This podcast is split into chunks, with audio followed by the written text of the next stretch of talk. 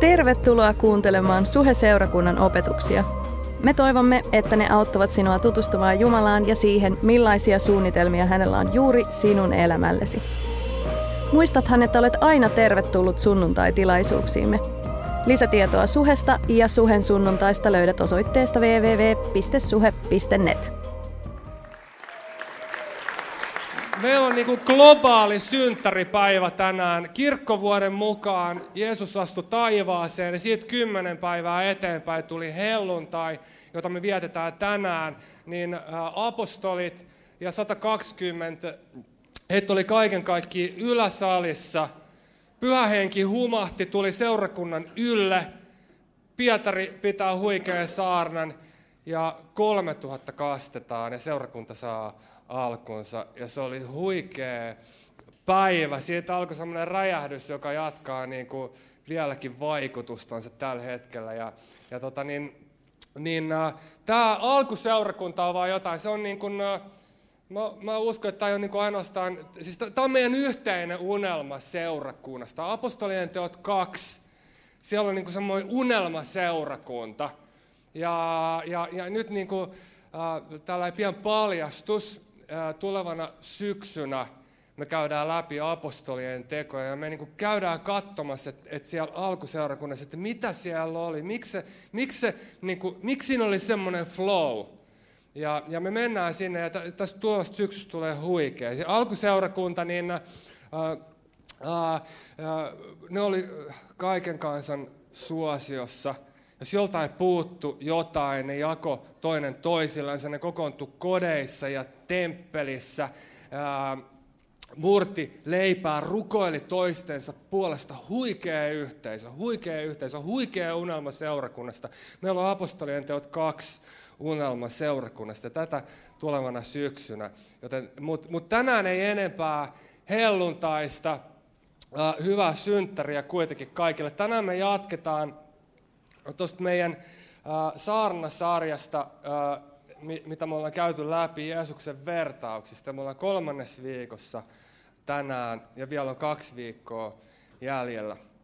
Ja me voidaan avata raamatut Luukkaa evankeliumin seitsemännestä luvusta jakesta 36. Luukkaan evankeliumi 7. luku ja 36.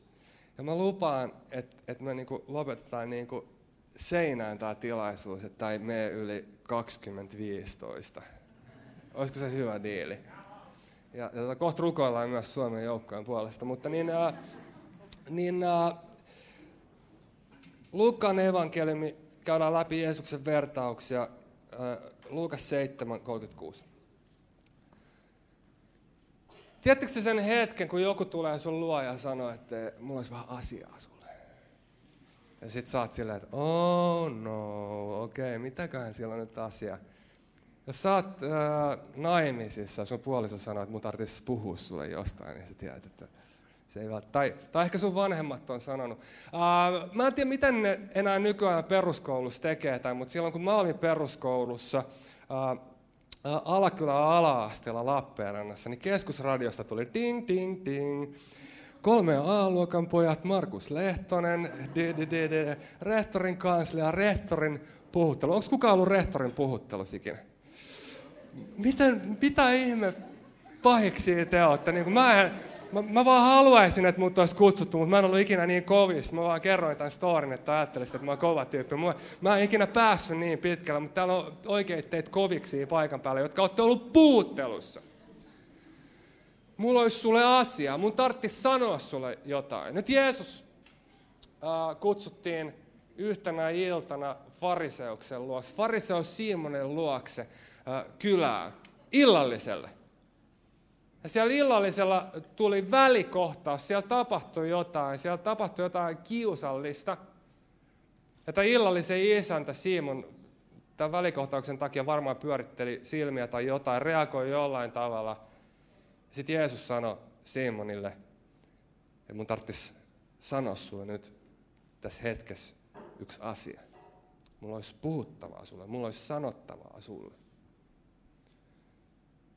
Ja niin kuin me helluntaisi tiedetään, niin me ei olla tänään yksin täällä keskenämme puhumassa hengellisistä asioista, vaan seurakunnan ylle on vuodatettu pyhä henki ja se on edelleen seurakunnan yllä. Tällä hetkellä seurakunnan yllä on pyhä henki ja se tarkoittaa sitä, että meidän tilanne ei tänään ole yhtään erilainen kuin fariseus Simonin tilanne. Mä uskon, että pyhän hengen kautta Kristus on täällä tänään ja hän sanoi, että mulla olisi hieman sulle sanottavaa.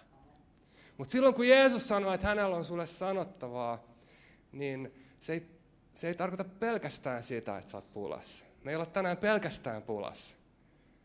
Koska kun Jeesus sanoo, että hänellä on asiaa, kun Jeesus sanoo meille tänään pyhän hengen kautta, että hänellä on jotain sanottavaa, niin me voidaan odottaa, että niiden sanojen mukana tulee meille tarpeellinen, tarvittava muutos. Silloin kun Jeesus puhuu meille meidän elämää, niin asiat ei ole ennallaan.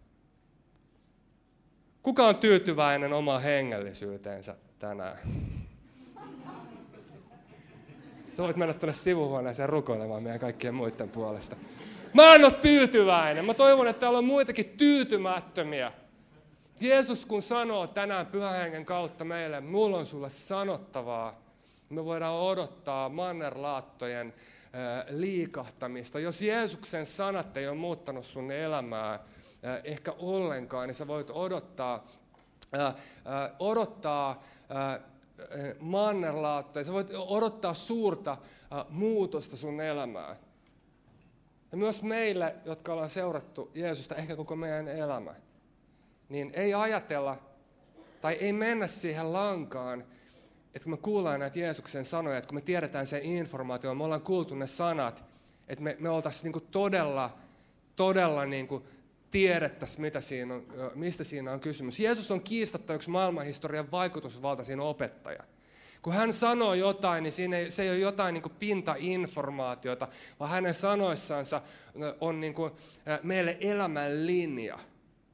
Ei ajatella, että kun mä tiedän, mä oon kuullut nuo sanat, että me, me välttämättä ollaan ollenkaan kuultu vielä, mitä hän sanoo. Pyhä henki voi puhua meille tänään. Sun maailma voi tänään muuttua Jeesuksen sanojen kautta. Raamatussa sanotaan, että se, kenellä on korva, se kuulkoon. Kun Jeesus avaa suunsa, maailmanhistorian suurin opettaja avaa suunsa, ja hänellä on sanottavaa. Hän tuo meidän maailmaan tarvittavan muutoksen. Meidän tehtävänä on ottaa meidän korvat käteen ja olla pelkkänä korvana. Taivaan isä, mä haluan siunata tämän koolle kokoontuneen seurakunnan. Mä kiitän siitä, että sä synnytit pyhän hengen kautta seurakunnan. Mä kiitän siitä, että edelleen pyhä henki on seurakunnan yllä tekemässä uusia asioita. Mä rukoilen sitä, että meillä ei olisi tässä äh, niin kuin huoneessa pelkästään tästä etäisyyden päästä katsovaa analyyttistä lähestymistapaa suhun, vaan sen sijaan me voitaisiin heittäytyä kokonaisvaltaisesti sun varaan. Että sun sanat saisi tänään kantaa meitä. Anna meidän olla niin kuin skandaalin kärrysen lähellä sua. Meidän syntisten ihmisten. Anna meidän lähestyä sua, joka on ainut pyhä. Sun nimessä mä tämän seurakunnan. Sanotaan kaikki yhteen ääneen. Amen. Luukkaan evankeliumi 7. luku, jakesta 36. Niin eräs fariseuksista pyysi häntä ruualle kanssaan. Ja hänelle Jeesus meni fariseuksen taloon ja asettui aterialle. Kun sä luet näitä evankeliumia, niin, kelmeja, niin sä tiedät, että se asetelmahan on se, että fariseukset ja kirjanoppineet, ne on niitä pahiksia. Tässä kirjassa on yksi hyvis, ja hänen nimensä on Jeesus. Hänen nimensä on Jeesus. Ja, ja hän yrittää auttaa syntisiä ihmisiä, mutta nämä pahikset yrittää tehdä hänen niin kuin, toimistansa mahdollisimman hankalia. Tämä on tämä asetelma. Ja itse asiassa kun sä luet tätä, niin kuin, tämä asetelma on, tämä on niin kuin yllättävän selkeä. Tämä, tämä, joka kerta kun lukee evankeliumia, niin tämä, niin kuin, tämä, tämä jotenkin niin kuin hämmentää. Mutta tämä, tämä fariseus ei ollut ihan niin kuin pelkästään niin suuri pahis, ettei hänessä olisi ollut sellaista hyvyyttä, ettei hän olisi halunnut osoittaa vieraanvaraisuutta Jeesusta kohti. Hän kutsu Jeesuksen kylään illallistamaan hänen kanssansa. Aikaisemmin ennen tätä hetkeä Jeesus on illallistanut, bilettänyt syntisten kanssa. Siihen pittaan saakka, että hänen maineensa alkoi kärsimään. Häntä pilkattiin syntisten ystäväksi. Ja nyt tämä Simon fariseus halusi selvittää, että mikä tämä kaveri on miehiänsä. Ja senpä takia ehkäpä sen takia kutsuu Jeesuksen illallistamaan kanssansa. Se haluaa osoittaa vieraanvaraisuutta hänelle – ja, ja he alkaa ruokailemaan, syömään yhdessä, kunnes tämä illallinen keskeytyy. Tulee kiusallinen välikohtaus. Ja katso, siinä kaupungissa oli nainen, joka eli syntisesti. Tämä nainen oli prostituoitu.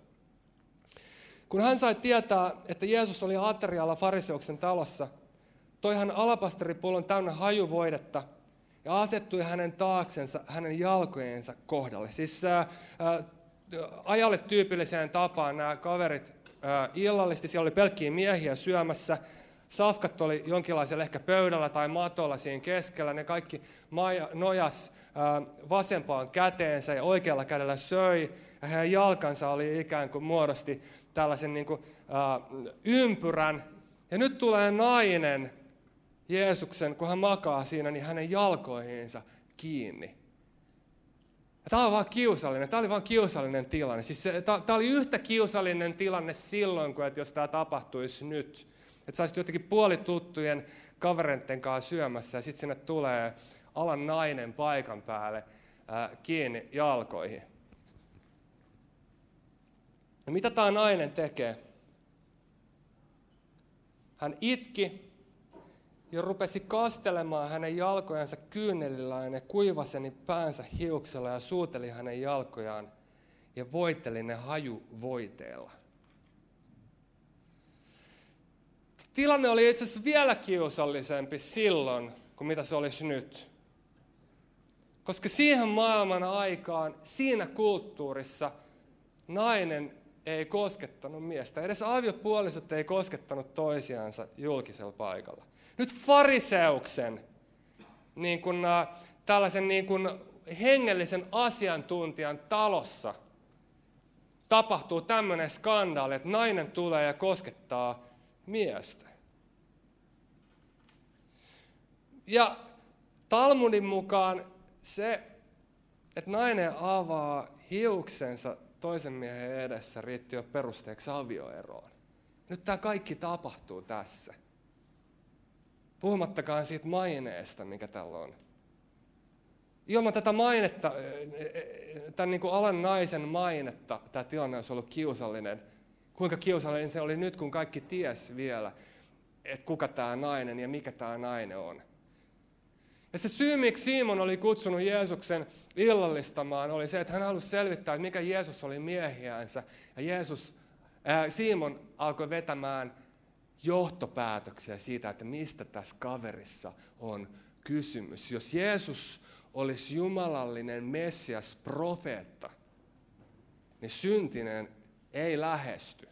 Ensinnäkään nainen ei lähesty miestä. Toisekseen syntinen, hänellä ei ole mitään asiaa jumalallista kohtaan. Skandaali, kiusallinen tilanne, kiusallinen skandaali.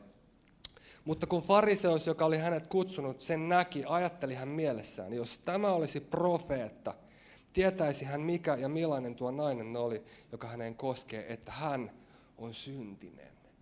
Syntinen nainen. Koskettaa skandaalin omaisesti tätä mukamas profeettaa. Niin Jeesus vastasi ja sanoi hänelle, Simon, minulla on jotakin sanomista sinulle. Hän virkkoi, opettaja sanoi. Ja nyt Jeesuksella on asiaa. Viime viikolla me käytiin läpi raamatun pisin vertaus, tuhlaajapoika vertaus. Jyri ansiokkaasti opetti siitä. Ja nyt me käydään läpi Jeesuksen ehkäpä lyhyin vertaus. Jeesuksella on sanottavaa. Onko meillä tänään korvaa kuulla, mitä hän sanoo? Simon, mulla on sulle sanottavaa. Ja Jeesus kertoo seuraavan vertauksen. Lainanantajilla, lainanantajalla oli kaksi velallista. Toinen oli velkaa 500 denaria, toinen 50. Ja toinen oli velkaa sellaisen niin kuin kuukauden palkan ja toinen oli velkaa karkeasti 10 kuukauden palkan. Kun heillä ei ollut millä maksaa, antoi hän molemmille velan anteeksi. Kumpi heistä siis rakastaa häntä enemmän? Simon vastasi ja sanoi, minun mielestäni se, jolle hän antoi enemmän anteeksi. Hän sanoi hänelle, oikein sinä ratkaisit. Simon ajattelee, että huoneessa on yksi syntinen. Simon ajatteli, että huoneessa on yksi velallinen. Aramean mukaan synti ja velka on synonyymejä. Mutta Jeesus oli eri mieltä. Jeesus oli sitä mieltä, että molemmat, sekä Simon että nainen on velallisia. Ja vieläpä kaiken lisäksi samassa asemassa ja vertauksen mukaan molemmat kyvyttömiä maksamaan palkkansa. Näitä kahta hahmoa ei kuitenkaan niin erottanut se, että tämä nainen olisi jotenkin tarvinnut enemmän pelastusta ja anteeksantoa kuin Simon. Heidän, heidät erotti toisistansa se, että toinen ymmärsi oman asemansa, toinen ymmärsi oman syntisyydensä, toinen ymmärsi oman tarpeensa anteeksi annolle. Ja toinen, toisen hengellisyys pohjautui ja perustui siihen ihan samaan asiaan, mitä Helsingissä suurimman osan ihmisistä hengellisyys perustuu siihen, että hän pyrki olemaan hyvä ihminen. Me nähdään kaksi henkilöä. Me nähdään syntinen nainen. Me nähdään fariseus Simon. Kummatkin Jeesuksen läsnäolossa. Toinen lähtee kylmänä tilanteesta. Me ei tiedetä, muuttuko hänen elämänsä. Me nähdään, että tässä tilanteessa hän säilyy analyyttisena etäisyyden päästä katsovana sivusta seuraajana. Ja toinen, hänen maailmansa muuttuu. Hän itse asiassa ymmärrettyään oman tilanteensa, hänen hengellisyytensä nousee tasolle, josta me voidaan oppia jotain huikeaa tänään. Me nähdään, kun nainen ymmärtää oman syntisyytensä, niin saman tien hänestä tulee hengen jättiläinen, joka saa tämän Simonin näyttämään pieneltä lilli putilta.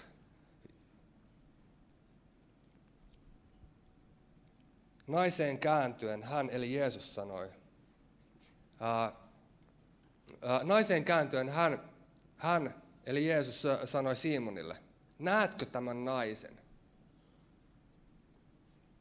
Nähdäänkö me tämä nainen, ja kun me nähdään tämä nainen tänään, me nähdään huikea esimerkki hengellisyydestä, joka varmasti haastaa meitä tänään. Kun mä katson tämän naisen esimerkkiä, mä joudun vain tunnustamaan oman ää, niin kuin kylmyyden ja, ja niin kuin, se, se niin kuin, musta puuttuu se intohimo, joka tällä naisella on. Näetkö tämän naisen? Minä tulin sinun taloosi, et sinä antanut vettä minun jaloilleni joka oli vieraanvaraisuuden minimivaatimus. Mutta tämä kasteli kyynelillään minun jalkani ja kuivasi ne hiuksillaan. Et sinä antanut minulle suudelmaa, joka oli vieraanvaraisuuden minimivaatimus. Mutta tämä ei ole lakannut suutelemasta minun jalkojani siitä asti, kun tulin sisään. Et sinä voidellut öljyllä minun päätäni. Oliviöljy oli edullista ja vieraanvaraisuuteen kuulu, että aina kun vieras tuli taloon, niin se pystyi oliviöljyllä hieman freesaamaan itseänsä. Mutta tämä voiteli hajuvoitella minun jalkani. Sen tähden minä sanon sinulle, tämän paljon synnit ovat anteeksi annettu. Hänhän näet rakasti paljon, mutta jolle vähät anteeksi annetaan, se rakastaa vähän. Sitten hän sanoi naiselle, ja mun kysymys on tänään, että perustuuko meidän kristillisyys tänään tälle lauseelle. Sitten hän sanoi naiselle, sinun syntisi ovat anteeksi annettu. Perustuuko meidän kristillisyys tänään armolle, Jeesuksen sanoille, että sun syntis on anteeksi annetut? Mitä tämä lause saa tänään sun sisimmässä aikaiseksi? Nainen ymmärsi oman asemansa ilman anteeksi antoa. Nainen ymmärsi oman tilansa. Hän ymmärsi, missä hän olisi ilman Kristusta. Senpä takia tämä lause sai hänen elämässänsä kolme asiaa aikaiseksi. Josta ensimmäinen oli se, että se sai tämän naisen lause, sun syntis on anteeksi annettu, sai tämän naisen kokonaisvaltaisesti heittäytymään. Se vei tämän naisen ää, todellisen, aidon palvonnan paikalle. Koko raamatun ydin alkulehdiltä saakka on Jumalan rakastaminen ja ihmisten rakastaminen. Sillä hetkellä, kun tämä nainen ymmärtää olevansa syntinen, hän saa anteeksi syntinsä. Hän asettaa meille niin kuin palvonnan esimerkin, jota me voidaan vain niin sivusta katsoen ihailla. Me nähdään se kylmyys, mikä Simonin ää, sydämessä on. Me nähdään se niin kuin hyvänä ihmisenä, ää, se, se, että me pyritään elämään hyvänä ihmisenä, mitä se saa aikaiseksi, me nähdään se Simonin tilanteesta. Mutta tämä syntinen nainen asettaa meille huikean esimerkin. Mä en usko, että tämä nainen oli vain jotenkin niin, niin, kuin niin tällainen niin kova tyyppi tai jotenkin niin, niin julkea tai niin rohkea, että hän uskalsi tehdä sen, mitä hän teki tässä huoneessa. Vaan kun hän oli saanut anteeksi hänen syntinsä Jeesukselta, niin Jeesuksen merkitys hänen maailmassansa tuli niin suureksi, että se, että mitä muut hänestä ajatteli, vaikka he kuuluisi hengelliseen, uskonnolliseen elittiin, niin menetti vaan merkityksensä. Se niin kuin, helpotus, mitä hän koki siitä anteeksi saamisesta, syntien anteeksi saamisesta, vei hänet todelliselle Jumalan rakastamisen paikalle, todelliseen niin kuin, kokonaisvaltaiseen heittäytyvään palvontaan. Ja mä joudun kysymään itseltäni, että milloin mä oon viimeksi itkenyt mun omaa syntisyyttä, milloin mä oon viimeksi itkenyt ilosta niitä syn, niistä, niistä, niistä synneistä, jotka mä oon saanut Jeesukselta anteeksi. Silloin, kun meidän kristillisyys perustuu lauseelle, sinun syntisi ovat anteeksi annettu, me löydetään itsemme todellisesta palvonnasta, me löydetään itsemme kristinuskon ytimestä, Jumalan ra- rakastamisesta. Tavalla, jossa me ei olla itse oltu ää, paikasta, johon ainoastaan Kristus ja hänen armonsa voi meitä viedä. Ja toinen asia, jos meidän kristillisyys tänään perustuu ää, tälle lauseelle, sun syntis ovat anteeksi annetut, me voidaan kokea kokonaisvaltainen elämänmuutos. Armo tuo meille kokonaisvaltaisen elämänmuutoksen. Se alapasteripullo oli prostituoidun työväline. Se oli kallisarvoinen pullo, joka toisaalta oli niin kuin taloudellinen turva hänelle, mutta toisaalta työkalu, jonka avulla hän harjoitti ammattiansa.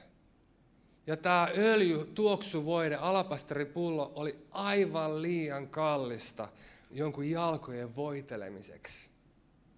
Mutta tämä nainen oli kokenut ja kokemassa kokonaisvaltaista elämänmuutosta. Hän ei ainoastaan ollut heittäytymässä koko olemuksellansa Jeesuksen jalkojen juureen, vaan hän oli heittäytymässä koko elämällänsä hänen varaan. Hän koki elämän muutoksen.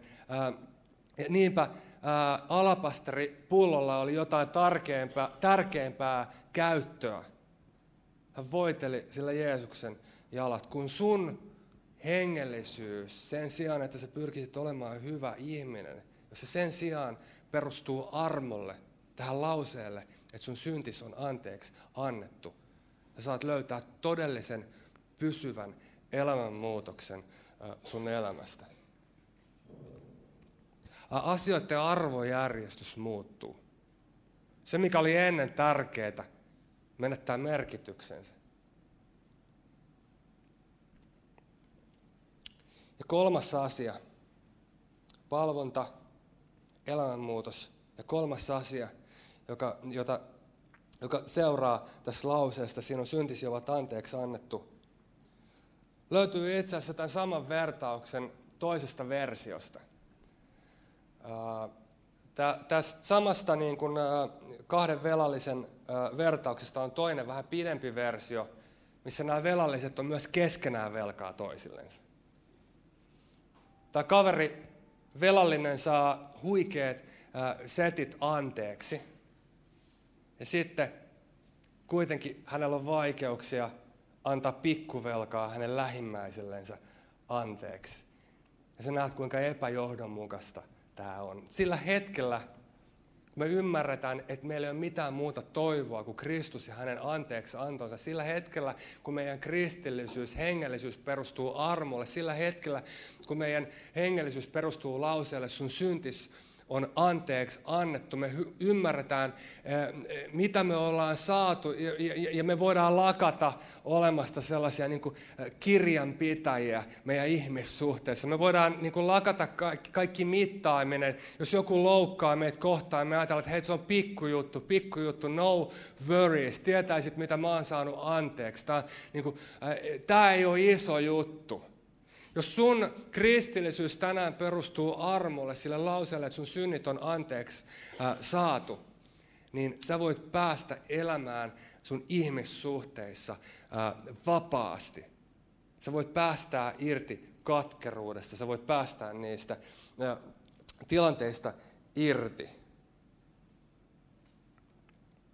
Niin ateriakumppanit ruvasivat ajattelemaan mielessään, kuka tämä on vaikka synnitkin anteeksi antaa. Mutta hän sanoi naiselle, sinun uskosi on sinut pelastanut. Mene rauhassa. Nosta seisomaan.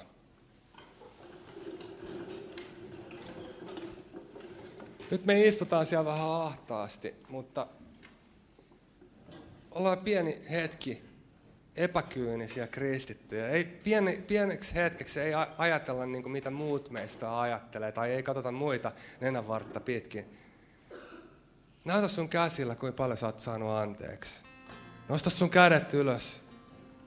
Mitä sä oot saanut anteeksi Jumalalta? Ja siinä kun sun kädet näyttää sitä mittaa ja sä näet, näet niin kuin, miten niin kuin naurettavaa yrittää edes näyttää, sä kuitenkin samalla huomaat, miten sun on helppo lähestyä Jumalaa ja kuinka Jumala lähestyy. Pidä vaan niitä käsiä.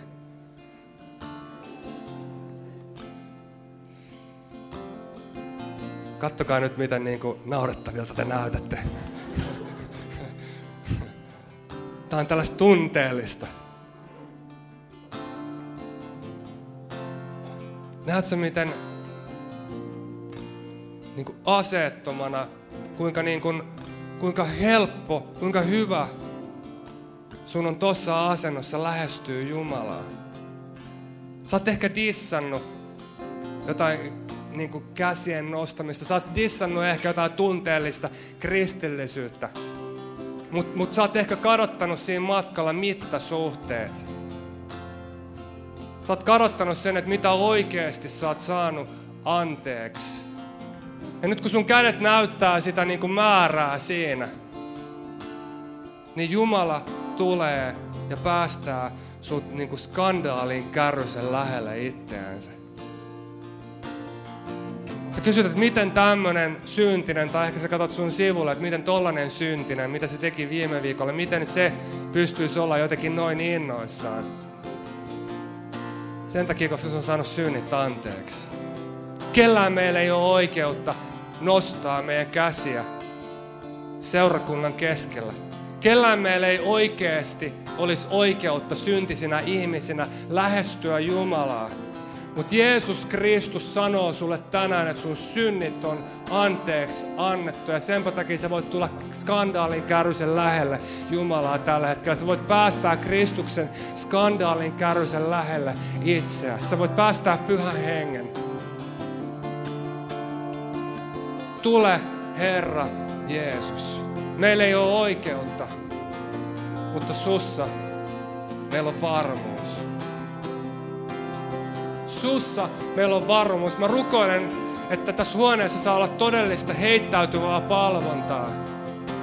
Että tässä huoneessa saa olla todellista antautumista sulle, Kristus. Ei ainoastaan niin kuin tässä hetkessä, vaan, vaan koko elämällä. Me halutaan heittäytyä sun varaan. Mä myös rukoilen sitä, että Pyhä Henki että nyt voiman niille, joilla on katkeruutta sydämessänsä, päästää irti. Me ollaan saatu anteeksi, meillä ei muuta vaihtoehtoa kuin antaa anteeksi. Herra, anna meidän tänään oppia tätä syntiseltä naiselta. Meille, jotka luultiin, että me jo opittiin, että miten tätä elämää kuuluu elää. me, jotka ajatellaan, että meillä on jo työkaluja jotenkin elää niin kuin, niin kuin jotenkin hienoa elämää, niin juuri meille sä nostat tämän syntisen naisen hengellisyyden esikuvaksi. Joltain, jota me voidaan vaan niin kuin katsoa ja todeta, että meillä ei ole tota, mitä tuolla naisella oli.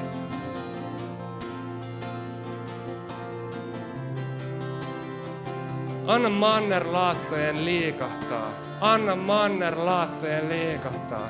Mä rukoilen erityisesti meidän puolesta, jotka ollaan lisätty evankeliumin arvoon jotain muuta.